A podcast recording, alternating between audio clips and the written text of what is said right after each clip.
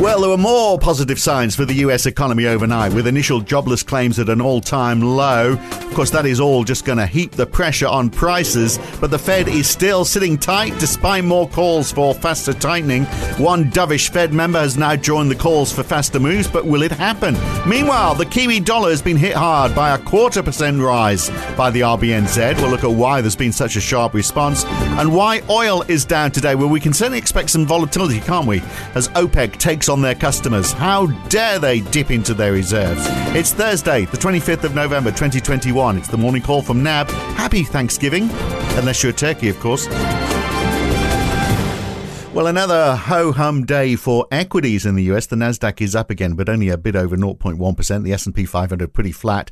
The Dow down 0.2%. In the UK, the FTSE 100 is up 0.3%. The Euro Stoxx 50 is down 0.2%. And oil's fallen a bit, but nowhere near compensating for yesterday's gains. Brent and WTI both down around a quarter percent. The US dollar, meanwhile, continues to rise. It's up another 0.4%. The DXY index almost at 97 now, which is a 16 month high.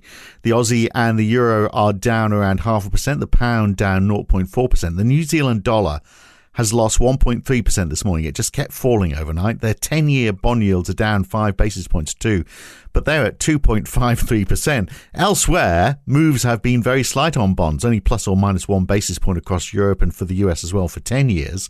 But at the short end, yields in the US are rising. Two years are up three basis points, for example, almost to 0.64%, which is the highest they've been since the pandemic started. So let's pick up where we left off yesterday uh, with Tapas Strickland from NAB in Sydney. We were talking yesterday, Tapas, about how the situation in Europe perhaps wasn't as grim as we were making out. The PMIs were strong. Since then, French business confidence has come in higher than expected. Uh, the German IFO, okay, that was down a little. And if, look, if we count the UK as part of Europe, the CBI industrial orders, the, the numbers were at a pandemic high from nine last time up to 26, which is twice what was expected. So they're looking good, but also, you know, a swathe of, uh, of good news coming from the United States as well. It's been a day of positive data by and large, hasn't it? A very positive day for data, especially in the US. Uh, when you mm. when you look at the headlines, you see jobless claims at the lowest level since November 1969, yep. which uh, tells you something about the strength in the labour market, although that may have been obviously a little bit exaggerated by some of the favourable uh, seasonal factors there. But I think it does tell you that going into Q4 and uh, into Q1 next year, uh, the economy, at least in the US, is looking very strong. Uh, in Europe, uh, the possibility of those tighter restrictions coming in in some countries, particularly in Austria, the Netherlands, uh, Germany, and Denmark, does have the potential to slow activity a little bit. And Notably, that won't necessarily be picked up in the survey data at the moment. It will probably be picked up in next month's survey data. So, in terms of how that's playing out, uh, in terms of the US dollar, it's it's it's quite clear that the US dollar is getting uh, um, bid. It's it's almost a nice perfect storm for the US dollar. Really, you have an element of the US outperforming the rest of the world which is helping to drive US rates higher. And then you also have the concerns around COVID as well mm. um, in, in Europe as well. So you've got two factors there that are helping to support the US dollar, which on the DXY I think is at a 16 month high now. Yeah, well, it's bizarre, isn't it? Because they have they have COVID too in the United States. They just seem less concerned about it, so they're reacting less to it. But the numbers are still there, aren't they? But perhaps not as bad as uh, as, as uh, we've been seeing in Austria and, and Germany. But look, consumption is up, isn't it? That's the interesting thing in the United States now they're starting to spend money. Uh, so we had uh, uh, uh personal income is up 0.5%, but personal spending is up 1.3%. Uh, presumably that means they're dipping into their savings a bit. Whatever it is, it, it shows there's a lot of confidence. That's uh, not going to help to, to stall inflation, is it? If, if demand is there, but we've still got these supply constraints, it's just going to make the situation worse, isn't it? Very strong demand going into the Christmas spending. And just worth noting, both income and spending were above expectations there. And as far as savings is concerned, the savings rate, the implied savings rate in the US is now back to pre pandemic levels. So um, it doesn't look like consumers are yet dipping into, or at least lowering the rate that they're saving in order to, to, to consume. So household incomes are actually relatively buoyant in this period, which which is also a little bit un- unusual there. Um, the concerns around inflation are definitely still there, and we got a final print of the University of Michigan Consumer Sentiment Index, and the five to ten year inflation expectation rose uh, to three percent there. Um, so it does suggest consumers are a little bit more concerned about the inflation outlook, but at the moment doesn't really seem to be impacting on their willingness to spend. Yeah. But, you know, a lot of people are concerned, aren't they? So Larry Summers, who through all of this has been uh, really dissing the Fed, hasn't he? That, uh, you know, they're handling it badly. The former US Treasury Secretary, of course, uh, today again saying that, you know, they've got an overheating economy. The Fed knows it, he says. How are they going to land softly? He's been saying they've been ignoring inflation at their peril for a long time. But he's not alone in that, is he? And in fact, more Fed members seem to be coming over to the side of saying, look, we've got to do more and we've got to do it quickly. I think that is what has changed over the past two months. You're definitely seeing more Fed officials coming out mooting the possibility that they need to hike at least once in 2022 and also that they uh, may accelerate the taper. And uh, of significance today, we've got the Fed's Daly, and she's uh, on the FOMC, uh, the head of the San Francisco Fed. And the reason why she's important is that she's probably one of the most dovish of the FOMC members. So even uh, she can see the case uh, to accelerate the the asset uh, tapering, and also um, for the case to raise uh, rates at the end of next year. And for her, the key thing, and this is going back to the point that you made earlier, Phil, in terms of the inflation numbers, the lift in inflation in the US has been a lot more persistent than most of the FOMC were expecting. And I think the most recent CPI really shocked uh, many members of the Fed, just given the breadth of price increases uh, that were going on across a number of different categories there. And it's likely to stick around if we, you know, believe expectations. So the Michigan five-year inflation expectation is still uh, still at three percent. You know, that's quite a way out. And uh, the the trend the transitory components that the Fed uh, has previously been, been pointing to, I think, have still good reason for being transitory, but they're going to be persisting for a lot longer than what many people had thought. And the two factors really there are the COVID 19 situation, obviously picking up in Europe. Uh, the retightening of restrictions has the potential to disrupt supply chains in Europe. As well as that, China continues to pursue its zero COVID strategy and so continues to lock down regional areas whenever there is a COVID case. And it doesn't look like China is going to deviate from that COVID zero policy until probably the middle of next year once they've rolled out their booster program.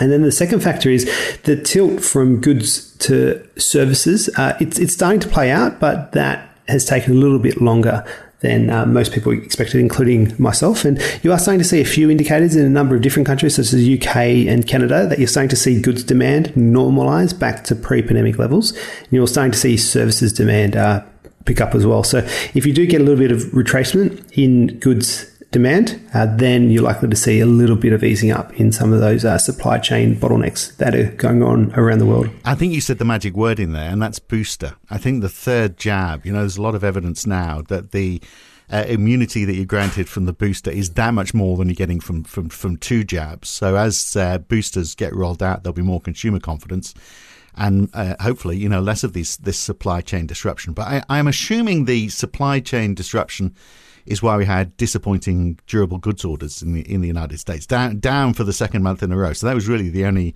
bad number that we are seeing out of the United States. Oh, in, in, indeed. And if you actually looked at core core orders, they were actually take, take out the aeroplanes. They're always oh, confused oh. by air, aircraft, aren't they? Because they're so bloody expensive. Yeah, yeah. Like when like you look at the data overall, and it's incredible incredibly strong. And one way to summarize all, all, of the data that came out in the US is looking at the Atlanta Fed's GDP Now tracker for Q4 GDP, and that rose to 8.6% annualized uh, from 8.2% um, annualized. And that's well up on what uh, the uh, second read of uh, Q3 GDP was that came out uh, last night, which was 2.1% annualized. Yeah. So it looks like there has been a reacceleration in, in activity in But that GDP now inflation track, I mean, over 8%, I mean, that is a real concern, isn't it? So, I mean, has Larry Summers got, got a point that, they, you know, there's a real worry that this could run out of control. And in his words, it's going to be difficult to find a soft landing. I mean, do, do they really need to be doing more right now? It's definitely a concern. And uh, that's probably one of the biggest risk out there is that central banks start responding more aggressively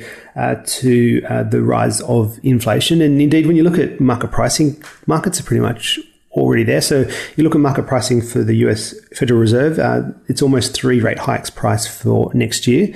And the first one is almost fully priced by May next year. So it does look like markets are already there and really just waiting for central banks to, to, to catch up to the inflation outlook. Well, it looks like the RBNZ might be having five next year, doesn't it? So they uh, it wasn't a surprise. I mean, there was the question about whether they'd go for the half percent. They went for the quarter percent yesterday. Uh, so they're at uh, three quarters of 1%. Now they're going to get up to 2% or more by the end of next year. So that would mean five more quarter percent rises and possibly not stopping there. So that's had a marked impact on, on bond yields. And also look at what it's done to the Kiwi dollar. Yeah, the Kiwi dollar um, absolutely cratered after the RBNZ meeting. And I think it just is reflective of where positioning was in the market at the time when we went into the meeting, I think there was a 40% chance priced in of a 50 basis point move. And obviously, the RBNZ raised rates by 25 basis points. So um, I think a lot of the moves in, in Kiwi rates and in the, in the New Zealand dollar itself was um, just a reversal of uh, the elevated pricing that was in place uh, prior to the meeting there. And I think most people um, are, are, expecting the RBNZ to be relatively aggressive in their hiking cycle. And I've said it before, I still don't get it. You know, it's all, if it's supply driven, is this approach actually going to work? Because, uh, you know, that's the real cause of inflation. It's the same around the world. Uh, well, I, I, guess it's similar to the, uh, our discussions um, earlier on in the month regarding the Bank of England. Um, it's just you need to reduce the amount of aggregate demand in the economy because aggregate supply is just lower than it was prior to the pandemic, or at least the rate of growth of aggregate supply. Um, what is interesting though, um, New Zealand has indicated that it will start to reopen its international border from January, um, so reopening to Australians, and then in April next year, uh, reopening to the rest of the world to fully vaccinated travellers. And maybe that helps to alleviate some of the cost pressures that are going on in New Zealand. Yeah, because you're not buying stuff that you have to import, you're just uh, spending all your money on holidays. You could also spend your money on a house, which of course is a problem in, uh, in New Zealand, but we it, it's, uh, it, it, it's we're starting to see it picking up again, aren't we? In uh, in the United States as well. So, uh, you know, I guess that's one way. If you see inflation rising, buy a house. Uh, so, although house prices are up 17.5% on average in the United States uh, compared to a, to a year ago. So, I mean, that's a bit of a concern too. Oh, definitely. And in fact, everywhere around the world, house prices are well up um, in, in, in, the magnitude of 15 to 25%. And really, that can be almost fully accounted for for the decline in rates uh, since 2019. Um, so, as you start to yep. normalise policy, um, then theor- the theoretical purchasing power starts to fall. And um, it'll be interesting yeah. to see how those dynamics uh, start to play out in the back end of 2022. Because we are in uh, uncharted waters. It's still a mystery, isn't it, as to where we really go. We can have theories. Look, oil, uh, there's another thing. You know, where's that all going? It's finally down today. Uh, not probably because of uh, countries saying they're going to dip into their reserves, which it's great news for producers, of course, because it reduces your negotiating power. If you do it too much, of course. Uh, but uh, inventories in the US, uh, they're expected to be uh, to to, uh, to, to be down uh, but they're actually by about half a million barrels, but actually up one million. So that suggests there's a little less demand, which always helps keep the price down. But just a transitory thing, I guess, to use that word again. Uh, yeah, and I guess the bigger factor around oil is exactly what OPEC does in reaction to the strategic petroleum reserve releases that have been going on. Uh, and I think OPEC meets in I think next week or the week after. So it'll be interesting to see exactly where they square out around yeah. that. That's right. If you're going to release more, we're going to release less. Uh, yeah, there's a no one's going to win from that. Now, no surprise, it looks like Olaf Scholz will be uh, Germany's next chancellor. He's moving up from the finance minister, so they've got a, a three party alliance. We we learned overnight. Uh, I do wonder how that's going to work out for Germany. Anyway, today uh, we get private capex for Australia, we get New Zealand's trade balance and uh, German consumer confidence. I think that's about it. So after a fairly busy couple of days, it's fairly quiet today, isn't it? Plus the fact, of course, it's Thanksgiving in the in the United States as well. So stock markets are closed. Uh, obviously, FX and bond markets still trading. Just don't get cranberry sauce on your on your keyboard. But otherwise, fairly quiet, isn't oh, it? Yes, it's fairly quiet. In, in Australia, we did get uh, the the capex data and another read on ABS weekly payrolls. Um, so the capex data is for Q3, and it's going to be some more data just given um, we had lockdown restrictions in many parts of Australia in Q3. So I think the more important bit of data will actually be the ABS payrolls, and it's data up to the 30th of October. So that should show a pretty sharp rebound occurring in the labour market. And uh, it, sh- it, should show that, at least in New South Wales, which eased lockdown restrictions a little bit earlier, that um, just how sharp the recovery has been, uh, that we have seen a number of different indicators out there. Uh, and uh, just worth noting also, we get the ECB minutes and a few more ECB speakers out tonight. So maybe there'll be a few sound bites there as well. Yeah. All right. Very good. Okay. Thanks, Tapas. Cheers. Uh, thanks, Phil. I wouldn't mind a Thanksgiving lunch today. Do they do it the same as Christmas? Do they have all the trimmings? Do they have the roast potatoes and the pigs in blankets and all that sort of stuff? I'm just getting hungry thinking about it, even though it's so early in the morning. That's it for today. I'm Phil Dobbie for now. We're back again tomorrow morning. I'll see you then. Thanks for listening.